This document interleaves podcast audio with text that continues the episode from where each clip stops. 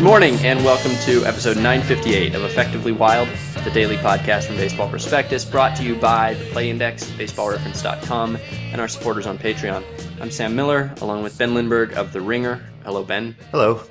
So, you wrote about the way that you found out about Jose Fernandez, and I had a very similar experience. And looking at your mentions, it looks like a lot of us had that experience where on Sunday morning we got a message. The message was vague, and you had to process what it could be. The message I got was, geez, Jose Fernandez.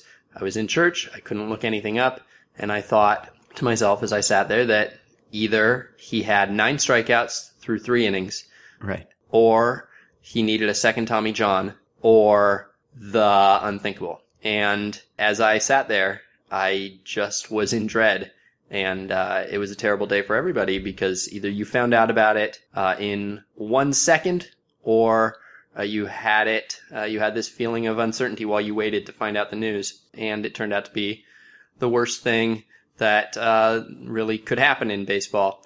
And so we're going to talk about Jose Fernandez, but I mean, really, there's just been so much amazing writing about him, about his career, about his personality, um, about the way he played, the way he lived, and the way we all felt uh, watching him do those two things. And there's not much left for us to say about what an amazing gift he was to baseball. And so I don't think we'll focus on that. I think that um, there's so much good writing that I would just encourage everybody to really avail yourself uh, of it and um, to think about what he means to you. But there's one specific thing that I would like to talk about, uh, Okay. if if I may, and it's this: you have to be an active major leaguer for 10 years to be on the Hall of Fame ballot, which means you have to play for 10 years before anybody is allowed to vote on whether you are a Hall of Famer or not. Uh, and and I think that Jose Fernandez deserves to be on the ballot, and I'm going to make that case.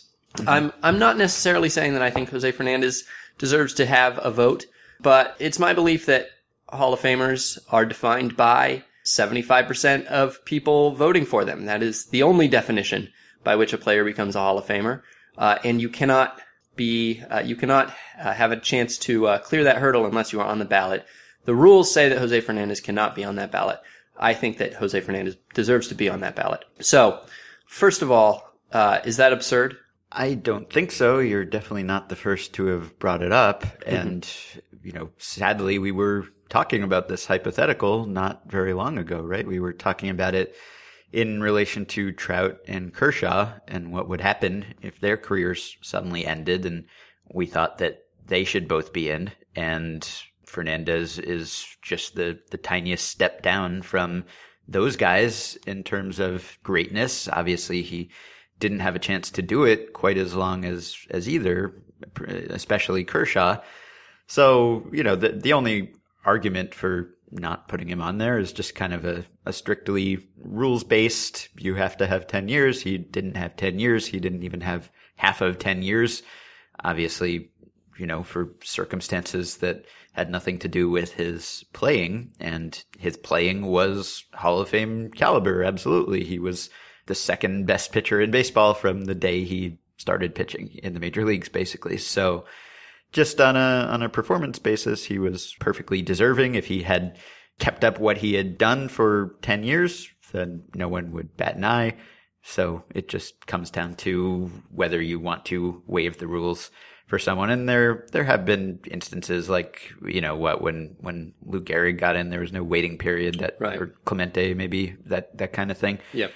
So often when there's some sort of tragedy, you say, well, you, you don't want to make an emotional decision and then you regret it later or something, but you know, whatever. It's the baseball hall of fame. Like what's the, the worst case scenario is you look back in 50 years and Jose Fernandez is in the hall of fame. That's, it's not the worst thing. So it's not like, you know, this is one of those ultra serious cases where you have to wait before acting or, or whatever. But you're not saying, you know, do it tomorrow. You're just saying the, the normal process, but waiving the usual eligibility requirements. So your, your question was, is it crazy? No, it's not crazy. Yeah, and so the the eligibility requirements, I guess I uh, I have come here somewhat unprepared because I have not looked into what the history of the eligibility requirements are uh, or why they exist. Uh, from a very uh, uh, one simple explanation, probably the explanation is simply that they decided that you needed some way to filter out undeserving players so that you could have a manageable ballot and really help the voters focus on those players who um, who you know who met a minimum bar of credibility. It is possible though that when this eligibility requirement was created that it had something to do with the context of the time that maybe it was some I don't know some nod to the fact that there were a lot of uh, really independent but high level minor leagues and maybe players' careers were uh, maybe there was a feeling that like you know you didn't want to reward players who were playing in um, you know the Pacific Coast League for those years. And I, I mean I'm just spitballing. I have no idea. But maybe there was something about that time period where it made sense.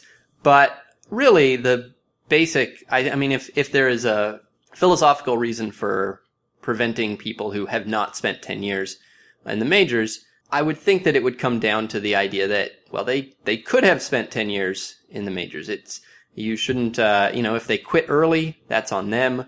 Uh, if they, if they were injured, if something happened to them that, uh, made it so that they were no longer able to perform at a high level, uh, well, that is, uh, we treat health as, uh, skill and as a means of production.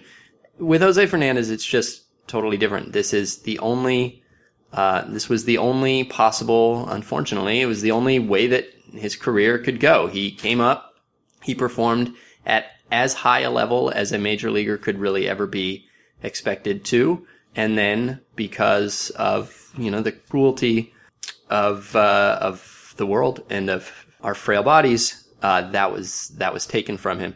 Uh, and there was, there's really no way that you could say, well, uh, in any way, Jose Fernandez failed to live up to the maximum expectations that God or fate or physics put him on this earth for. And there's no, there's no unfulfilled potential that he was in control of. Uh, and yeah. so, um, it just feels like philosophically any, any reason that you would have for a 10 year minimum to simply be allowed to be voted on uh, is irrelevant for him and, and unjust. Yeah, it's not the Hall of Fame rule is not like a, a test of your survival skills or something. I mean, in a in a sports sense, in an athletic sense, it is, but you're not being rewarded for your ability to live long enough to make it. You're being rewarded for your ability to play baseball at a really high level for a long time. And he is not able to do that for non baseball reasons. And I think he is unique in the history of baseball players who have been killed in the middle of their career. I, I think there are many equally sad and distressing cases, but I think he is different from the Nick Adenhart and Oscar Taveras yes. kind of tragedy in that those guys were very promising, but they were just embarking on big league careers. They were just starting to establish themselves, which in a sense made it all the more sad, but you wouldn't look at them and say Hall of Famer because they hadn't showed that ability yet, even though they perhaps had it in them.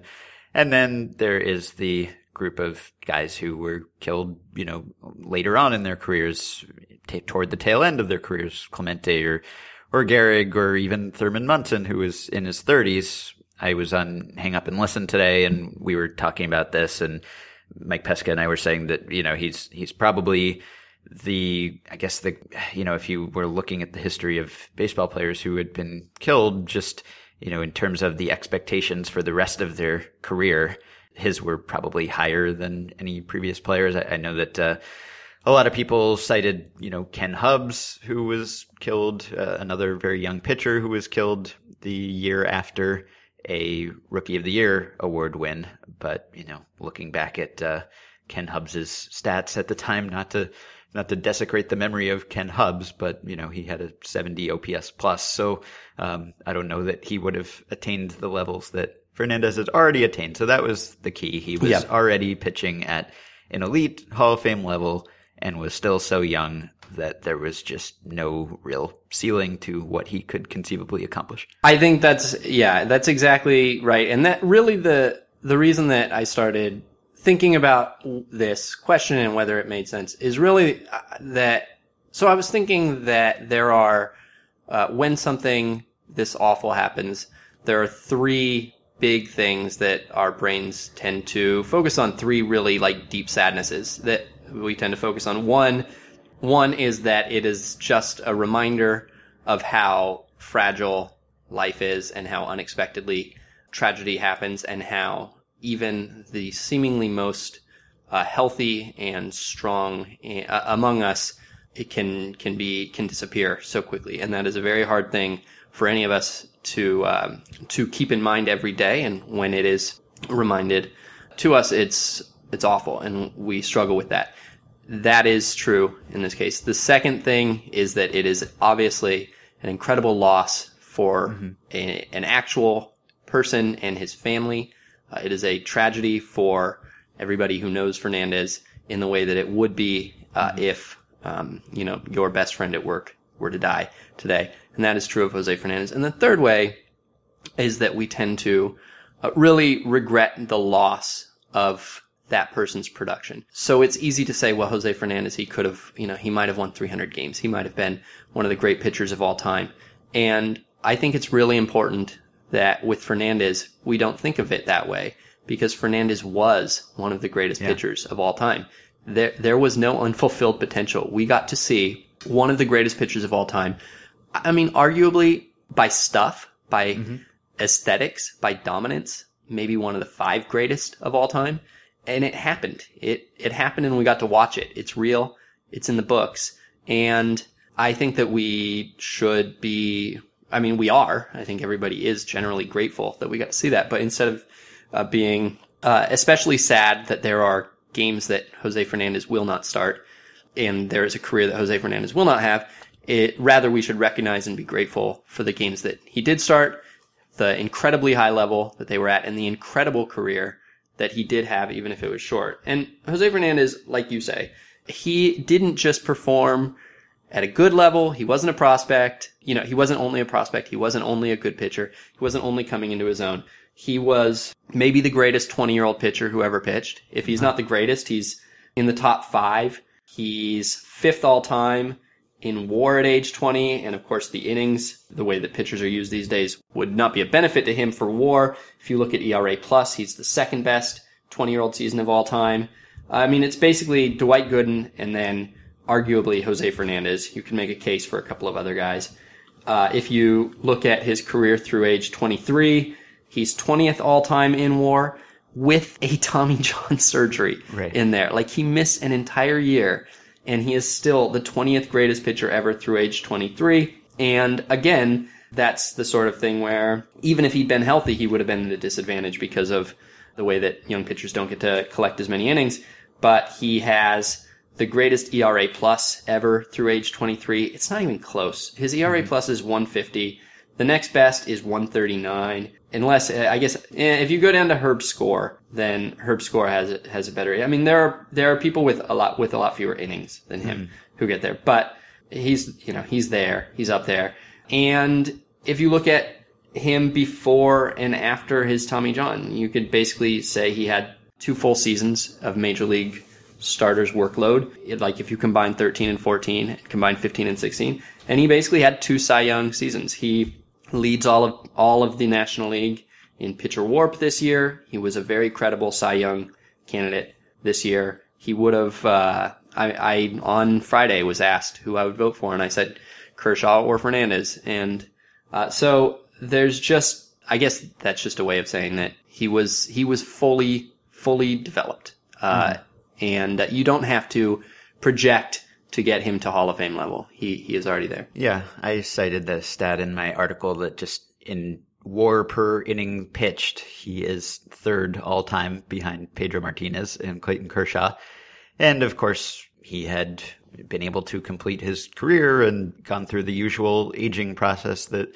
most pitchers do and lost speed off his fastball and all that sort of thing, then maybe he wouldn't have ended up that high on the leaderboard, but he did. So, you know, for the time he was on the mound, he was as good as all but, you know, like maybe two other people in the entirety of their careers. So, yeah, I completely agree. And I don't know. I mean, I don't think it. Uh, the the danger of putting him in the Hall of Fame, you know, like what would be the danger? Like, you know, some. I mean, first of all, danger. Who cares? It's a baseball Right. museum. But Yeah. you know, even- especially because I mean, especially because if there's one thing that Jose Fernandez death has reminded all of us in the last 24 hours, it is that none of this matters. Yeah. Uh, in relative to the actual matters of of living life, Uh-huh. and so if the sport itself doesn't matter, then certainly the museum that rewards some of those players for being extra cool matters even less. Yeah, right. Of course, you know, people do really care about the Hall of Fame. It means a lot to people because baseball means a lot to people. And so,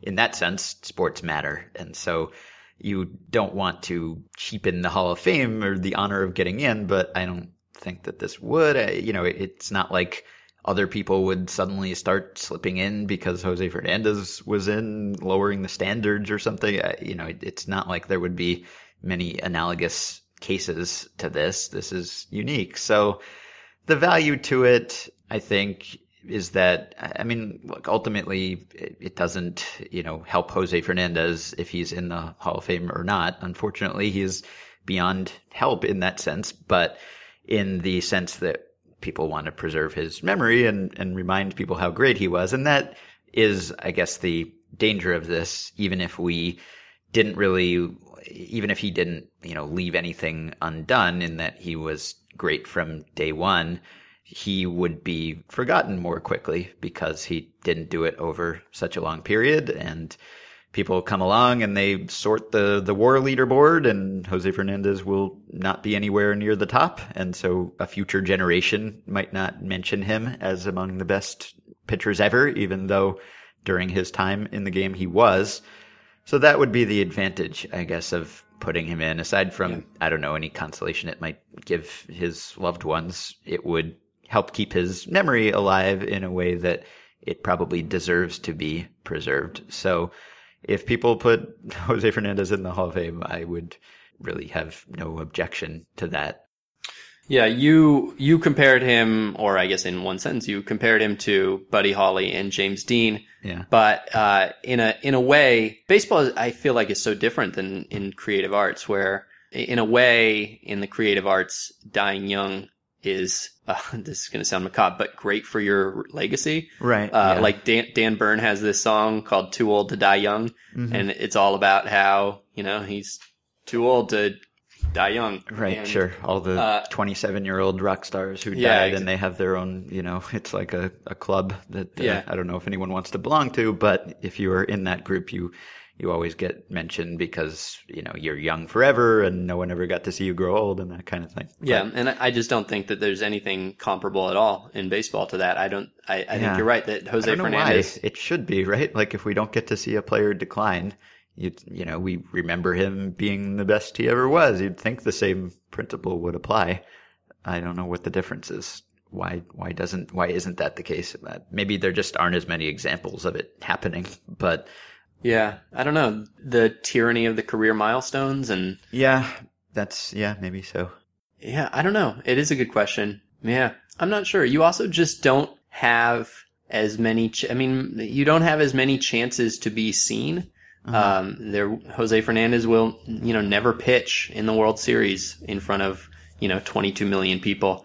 So I don't know. Maybe he, maybe to maybe baseball is just too niche for that right now. I mean, it mm-hmm. there there is a, a way that like I mean I know Rocky Colavito probably a lot more because of his tragic decline, Mm-hmm. but yeah, I don't know if it. Well, maybe it's just because, at least in the past, it was harder to preserve a player's output in a way that could be appreciated by future generations. Like a, a movie star is in movies, and anyone can watch the movie and see the mm. movie star. Yeah. And anyone can listen to the albums that the musician made, and it sounds the same as it did when he was making them or she was making them. Whereas with a baseball player, for most of baseball history, I mean, you brought up Herb Score earlier in this episode, so you know, we don't really get to see Herb score. We can look at his baseball reference stats and say they were great. And we can maybe look at some black and white grainy footage from a weird angle and, you know, see him throwing a ball or something. But it's hard to appreciate him in the same way that someone who was there at the time and saw him pitch did. And I guess the positive takeaway would be that that's no longer the case, that everything Jose Fernandez did on a baseball field is preserved forever in high definition and in a million gifs that can be shared forever and ever. And so in that sense, you know, people will always be able to see what he did and the highlights of his career will look the same as everyone else's highlights. And, you know, that's, I guess, a good thing in that it might be harder for him to be forgotten just because you can watch him. And with Fernandez, just, you know, watching a single start of his or just an inning of his, you could really appreciate why he was so great, which was mm-hmm. another thing that I would brought up on Hang Up and Listen. Like we've talked in the past about how Clayton Kershaw is kind of deceptively not elite looking, or you know, you could watch a single yeah. Clayton yeah. Kershaw start and not think this guy is one of the best pitchers ever. You and Arrieta to, last year, we yeah, yeah, the same with right. Arrieta you have to year. appreciate him over a longer period. Whereas mm-hmm. Fernandez, you could watch one start and you know see all his pitches and the way that they moved and how fast they were and how he could mix them and everything, and you could say, oh yeah, obviously this guy is one of the best pitchers in baseball. So if, if Jose Fernandez had come onto the mound uh, to pitch and you didn't know his name, you didn't know his jersey, you know, you didn't know anything about him, you didn't know who he was, and you didn't have a radar gun, how many pitches before you would confidently say he was an above average major leaguer? Well, I mean, one probably. if he, Quite possibly. If he threw a 99 mile per hour fastball or something as a starter, then that would be a pretty good clue. If he you know, broke off one great curve or slider or whatever, that that would be a pretty good indication. So, yeah, uh, yeah, I think within four for sure, even you and I yeah. would would be able to say, yeah, that, that he's great. Yeah, yeah, right. All right. Well, I think we should let that let that all speak for itself and let it stand. All right, so we will leave it there. You can support the podcast on Patreon by going to patreon.com slash effectively wild. Five listeners who have already done so Randy Sabia, Jacob Mooney, Alex Nazer, Nicholas Shaw, and John Presser. Thank you. You can buy our book, The Only Rule Is It Has to Work Our Wild Experiment Building a New Kind of Baseball Team. Go to the website at theonlyruleisithastowork.com for more information. You can join our Facebook group at facebook.com slash groups slash effectively wild, and you can rate and review and subscribe to the podcast on iTunes. Get the discounted price of $30 on a one year subscription to the Play Index at baseballreference.com. Use the coupon code BP when you subscribe. And you can email me and Sam at podcast at baseballprospectus.com or by messaging us through Patreon.